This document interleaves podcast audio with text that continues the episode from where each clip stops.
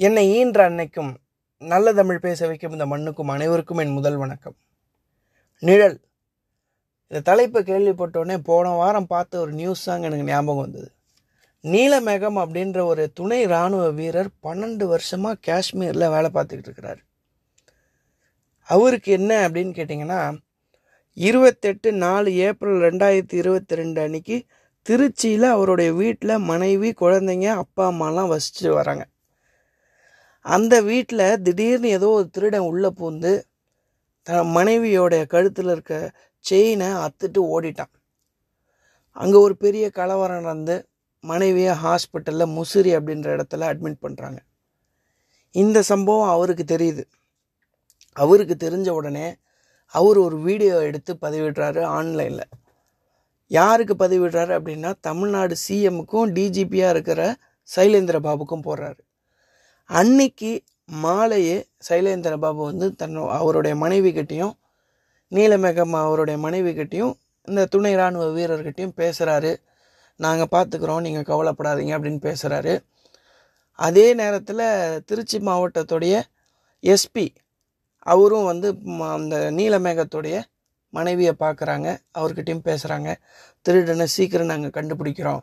நீங்கள் கவலைப்படாதீங்க அப்படின்னு சொல்கிறாங்க நான் ஏன் இந்த சம்பவத்தை இங்கே பதிவு செய்யணும் அப்படின்னு ஆசைப்பட்டேன்னு கேட்டிங்கன்னா நம்ம சமூகத்தை திரும்பி பார்க்குறப்ப நிறைய இடத்துல வந்து நிழல் ஹீரோக்கள் யார் நிஜ ஹீரோக்கள் யார் அப்படின்றத நம்ம மறந்துட்டோமோ அப்படின்னு தோணுது.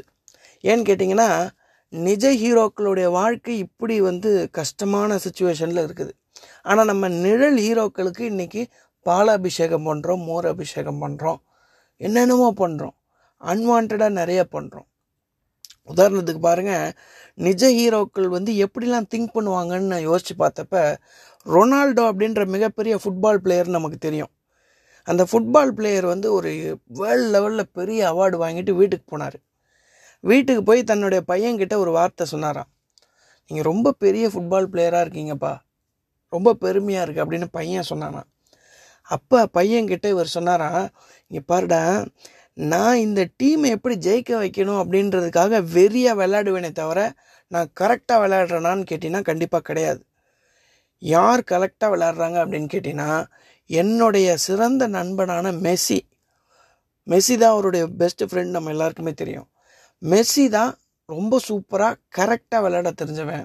அதனால நீ ஃபுட்பால் கற்றுக்கணும் அப்படின்னா அவரை பார்த்து கற்றுக்கோ புரியுதா? அப்படின்னு அவர் சொன்னாரான் ஏன் இது சொல்கிறேன் அப்படின்னு கேட்டிங்கன்னா நிஜ ஹீரோக்களுடைய வாழ்க்கை வந்து எவ்வளோ கஷ்டமானதாக இருந்தால் கூட அவங்க எப்படி திங்க் பண்ணுறாங்க அப்படின்ற விஷயத்தை பதிவு செய்யணும் அப்படின்னு ஆசைப்பட்டேன்.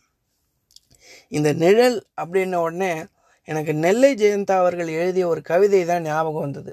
என்னன்னு கேட்டிங்கன்னா சுதந்திர நாளில் சுதந்திர நாளில் கொடிகளை குத்துவதற்காக தரப்படுபவை குண்டூசிகள் அல்ல. சுதந்திர நாளில் கொடிகளை குத்துவதற்காக தரப்படுபவை குண்டூசிகள் அல்ல அவை தேசத்திற்காக மெலிந்த தியாகிகளின் உடல். தடவி பாருங்கள். தடியால் அடிபட்டு தலை மட்டும் வீங்கி இருக்கும் அப்படின்னு அவர் சொன்னார். அந்த குண்டூசியை கூட அவர் எப்படி பார்க்குறாரு அப்படின்னு சிந்திச்சு பார்க்குறப்ப ரொம்ப அழகாக இருக்குது அதே நேரத்தில் நிஜ ஹீரோக்கள் யாருன்னு கேட்டிங்கன்னா இராணுவ வீரர்கள். அவங்கள தான் நம்ம தூக்கி வச்சு கொண்டாடணும். ஆனால் நிழல் ஹீரோக்களை நம்ம வேடிக்கை பார்த்துட்டு சிரிச்சிட்டு போனோம். இனிமேலும் நம்ம நிழல் எது நிஜம் எது அப்படின்னு கொஞ்சம் திரும்பி பார்ப்போமா? நல்ல வாய்ப்புக்கு நன்றி சொல்லி விடைபெறுகிறேன். நன்றி வணக்கம்.